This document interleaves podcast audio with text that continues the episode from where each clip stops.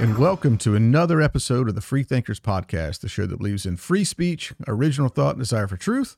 We're just happy to be on here. I'm telling you, man, the world is a good place. There's good people in the world, and we just can't let all the craziness, all the bad people overtake that and, and, and take that away from us. Because if we do, we're going to lose focus on how rich and blessed we are. And when I say rich, I don't mean monetary. I mean just the fact of the matter is, is I got up today. Today was a thankful, thankful Thursday. And you know, when I, I normally pray, when I pray in my closet, my water closet, I pray in the shower every morning, which is the water closet. Uh, the Bible tells you when you pray, don't stand on the street and say big words and all this other stuff. I don't have big words to say anyway, but to pray in private, and this morning, a lot of times I, you know, get up and start with what I'm thankful for. But I remember I had a hair, a lady that cut my hair, and she was a refugee from Vietnam. Saw atrocious things. Her name was Miss K. And it stuck with me because that was probably when I was 16 or 17 when she told me this. She said, You know what? She goes, Today I got up and I didn't want to ask God for anything. I just wanted to thank Him for everything that He gave me. That was today for me. Today was just go with everything you're thankful for. And you know what? That lasted longer than typically my prayers do because there's so much to be thankful for. And it's hard to have that intersection of truth and knowledge and being positive and being thankful. And I will admit, I'm easily drawn. The attraction of negativity is something that I struggle with because there's so much negative. There's so much going on in the world that I'm not happy about. I would like to change, but I heard a message the other day and it was it was talking about what we want and as far as how we let certain things affect us that we can't change. But if we want more truth in the world, become the best source of truth in your network and with your family and around. If you want more joy in the world, become the most joyous person in the world. If you want more happiness, if you want more love, if you want more honesty, just become that. Fight the fight that you're able to be in the ring with. Because a lot of times we're fighting a fight and we're really we're fighting a phantom enemy in a sense. I'm never going to get in the ring with Fauci. I'm not. I'm never going to get in the ring with Biden. I'm never going to get in the ring with a lot of these people. What can I do in, in essence other than speak the truth and, and encourage and enlighten and educate those who I'm giving it given influence over. That's all I can do. But the fact is is to to let those little men control my my emotions, my joy, my life. That's giving control and you're just you're you're boxing at the wind. And that's something that I realize. We are we're given a lot. and the fact is is that these political issues are going to be political issues. But the major things that we're dealing with in life, the major ones as far as the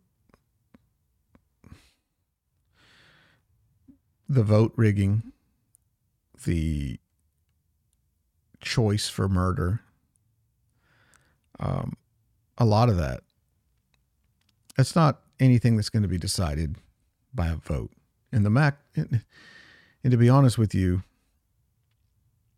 and I've struggled with this over the years too, to whether even vote, because I don't have faith it matters or it's counted. It seems like it's all made up. It seems like there's that's just an illusion of what's going on. Although I still do, I struggle with it. Just just being honest at this point.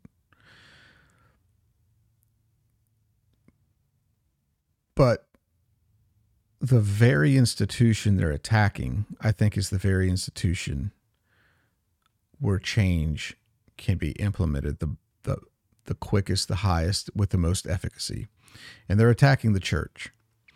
They're attacking the ability of the church to stand up, to recognize truth.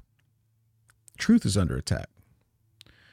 When you're identifying as something else and you make someone say that that's truth, that's that's that's under attack. The very institution of the church is under attack with this Republican bill, not Republican bill, but a, a, a bill that 12 Republicans signed on to. So it may as well be. That upholds gay marriage. Now, what this is going to do, Mike Lee proposed an amendment that would give churches the ability to recognize truth, biblical truth, that that's not something they have to recognize.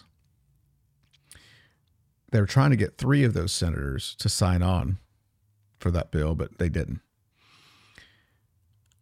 So it passed, which is going to mean that gay couples can go to churches, ask to be married, and if the church denies, they can be sued for hate, for discrimination, civil rights. And that is um, that's concerning. It's concerning not only that they were going to allow the whole gay marriage issue, but that enough people, enough senators wouldn't sign on to say, you can have this, but let us be safe over here. So if you think that voting Republican is an answer to any of this stuff. It's not. It's not. What I say, what I suggest, is you vote with your presence. The Bible says, Forsake not the assembling of yourselves together. A lot of churches did that during COVID when the government told them they could not hold services together. They complied, they capitulated, and they shut down. Frankly, probably because of money. Um,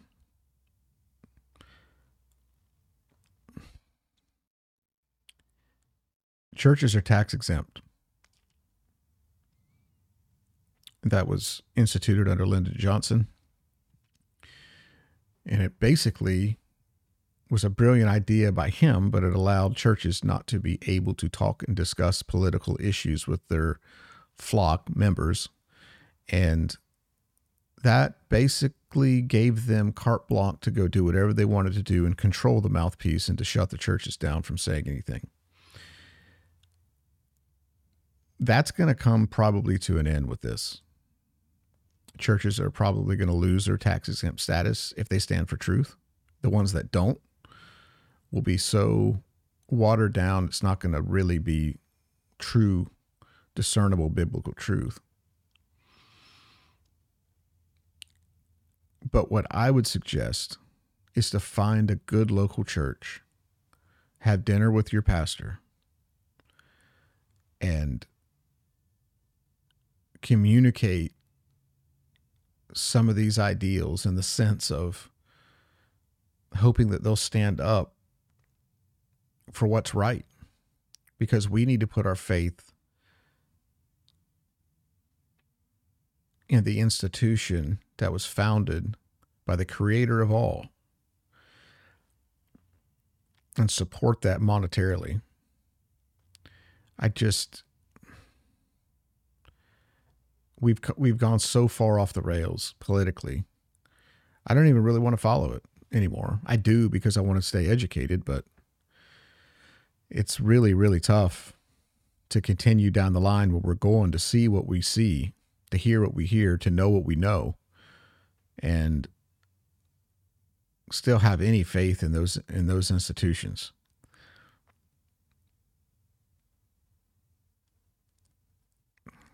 If we have a, uh, I don't want to call it a silent majority, because I don't think we need to be silent on that kind of thing. I think the church needs to to stand for truth, and if they lose their tax exempt status, rip it up, throw it out the window, and lead.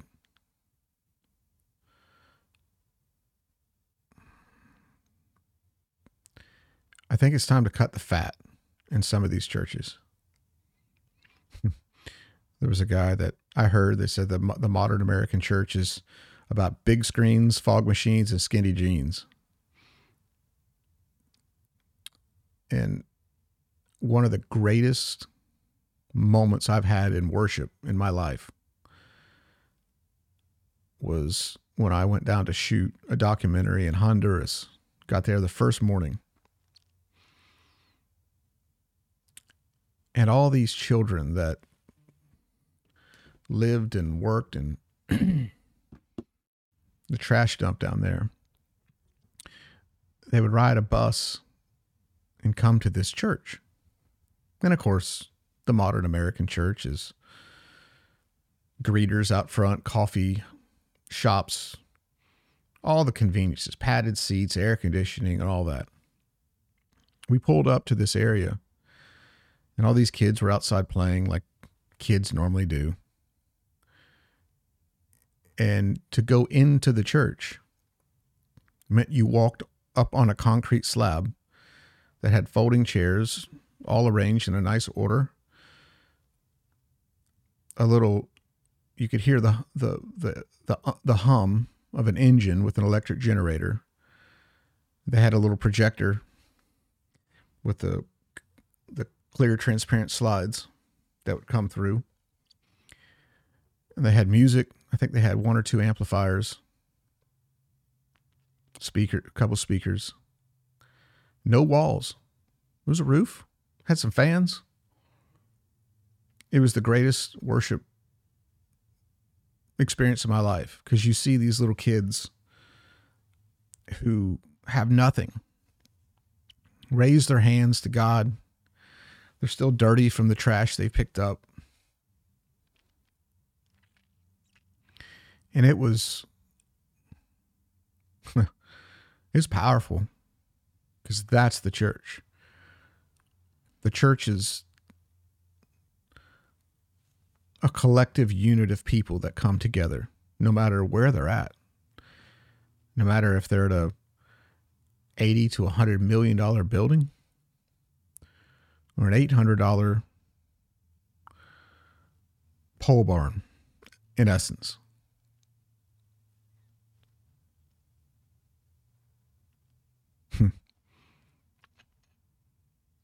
Worthy is the Lamb was the song that was playing. I'll never forget it. And I remember looking down in my viewfinder and had a little cup on it. And I had to keep using my shirt to wipe the the tears out that were filling that cup. Because it it um it was truth. There was truth in that. There was genuine authenticity in that. And from what I've come from, I started TV shows for for churches and worked with a couple down in South Florida, and man, it was about get get your blessing from your God. Um, monetarily, of course, which goes back to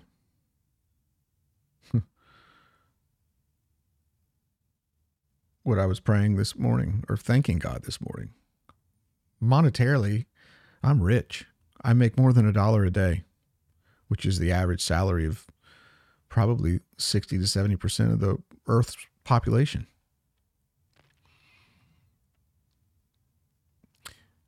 But in the Bible, it says it's easier or it's harder for a rich man to go through the eye of the needle as of a of a rich man getting into the kingdom of heaven. What that means is the needle. It's not anything you sew with. The needle is a a wall. It had like a small opening, and the camel had to get down on its knees and scoot through that little eye, the opening, the hole. And a rich man that had all kind of stuff tied to this camel would have to take all that stuff off because the camel couldn't go through there without that. It was just big enough for the camel. And I think we misinterpret that verse because I remember taking off from Miami, looking out at the high rises, and it was it was fascinating because I I would often say, "Man, we're so blessed. We are so blessed. Look at this wealth and the blessing." And after that experience of being around authenticity and truth, I'm not saying there's not truth here. I'm just saying that when Jesus walked and said, "I'm going to give," or the the the point of what we're here to do, obviously, is to love your God. But as followers, to feed the hungry, to give water to the thirsty, to clothe the naked, to take care of the widow, that kind of thing. Um, I'm not sure we do that very well here, which is the church has been very impotent on that. And I think that's why government has gotten so bloated, is because they've come in to give all the money away. But they give monetary, they don't give emotional support, physical support, spiritual support. But when I came back from that experience, I remember as we touched down looking out the window again. And I didn't say we're blessed. Looked at the same buildings, looked at the same skyline. I said, we're really distracted. Which it goes back to passing through the eye of the needle and having to remove everything that weighed you down and all the stuff you're trying to carry. We're blessed. We are. But what we do with that is ultimately what honors God. God gives us incredible blessings, incredible opportunities, incredible mercy and grace to do that.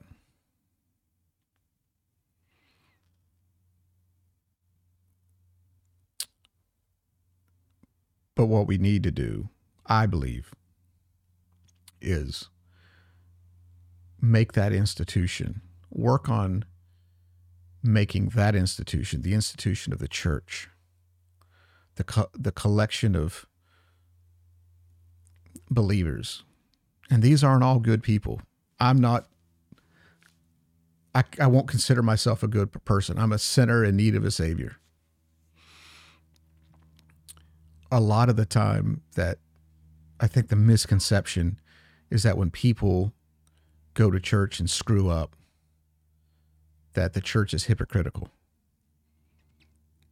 I'm listening to a devotional right now on King David. King David, man, he messed up a lot. A lot. But that's who God chose to lead that country. God works very effectively infallible people.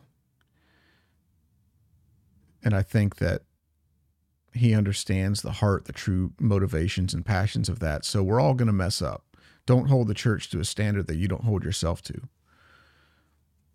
But I think if we can get within that and to really press in and try to help truth rise from that institution, to help strengthen that, to help bring the church back as a vessel of truth and as an instrument of hope and help that's where I believe true change can actually happen. I truly believe it. If we have strong local churches that are incredible places of influence, that's where true change happens because change does happen in the heart. And when you start to disciple and mentor somebody, and then you have influence within that business, within that organization, within some of the other leaders around the country, you're doing it on a, a grassroots effort and scale. And the whole point of the church is to be truly an unstoppable force, not just the nicest place in the area, because you have to stand for truth. You have to address wrongs. And there's ways to deal with that. But in my opinion, I think we've all, I'm guilty as well, put a lot of our hope in politics, politicians, policy. Policy matters because it does affect people.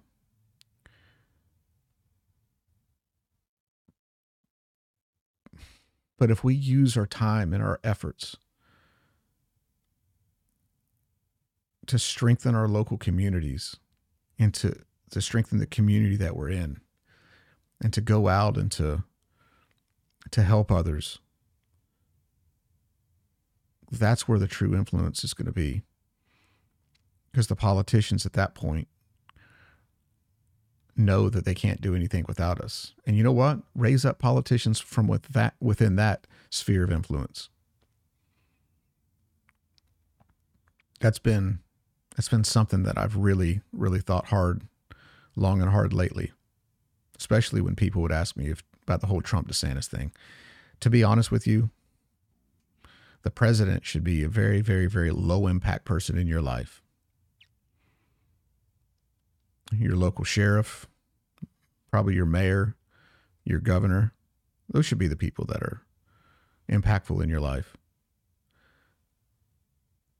And I said, I don't, I don't want DeSantis for, to run for president. I'd rather him stay as the strongest, most powerful governor around. And you know what? Get a coalition of other governors that stand up for that and bring rights back to the state and make the feds and the federal in th- that their impact very impotent, lose the power, not powerful at all. Bring decisions about healthcare to the local level, state and local level, about education to the state and local level,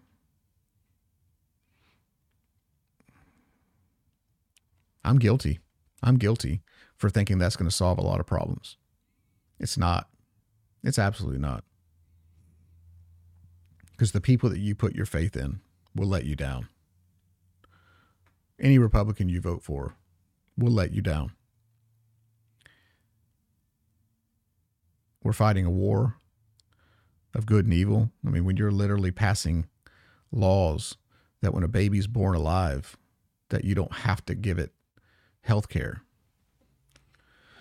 That's tough to stomach. There's a lot of things going on that are tough to stomach. But when you're, I guess it's Gen Z, I don't know, the 18 to 30 year olds, when their biggest reason for voting is to continue to give the woman a right to terminate a life. That's a moral problem. That's a spiritual problem. That's a heart problem. And that's not going to be solved by any law. It's not going to be solved by any person getting elected.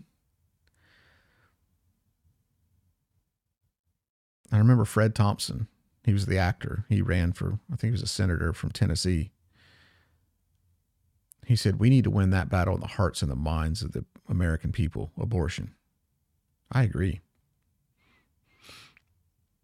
I agree. So, my message in this is to get involved on a local level in your church. Find one where they preach truth, whether it's easy to hear or not. Sometimes truth hurts. But if they're standing for truth, and if they're willing to stand up for what's right, and if they're willing to put their tax exempt status on the line because they don't want to capitulate to the whims of the world, to the fantasy world that we're living in, as far as transgender and mutilation of kids, if they will stand up against that for truth, get involved in a level to where you have influence, to where you can encourage your pastor or leader there to do the same. It's not going to be easy. There'll be persecutions. There'll be lots of people probably go to jail to be charged. But we're promised that. The Bible t- tells us we will be uh, that in the end days this is what's going to happen. So we're either going to have the lifestyle of convenience and comfort or we're going to stand up for what's true, what's right, what's noble, and to be there for the next generation.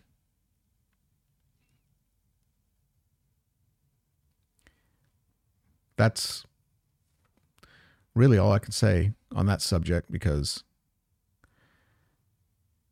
I just don't I don't want to keep going in the same circle of fraud and all this other stuff happening and we say well wait till the midterms and then they do it again. And now it's wait till 2024 and they'll do it again. They already did it in 2020 and that's the fact that they took your voice away. They took the ability of you to to have a say in public society. They're going to take they're going to they're going to do what they want in society. And through po- po- political means. We need to get involved and we need to strengthen the one institution that should be the most powerful around, and that's the church. Until next time, love y'all. Talk soon.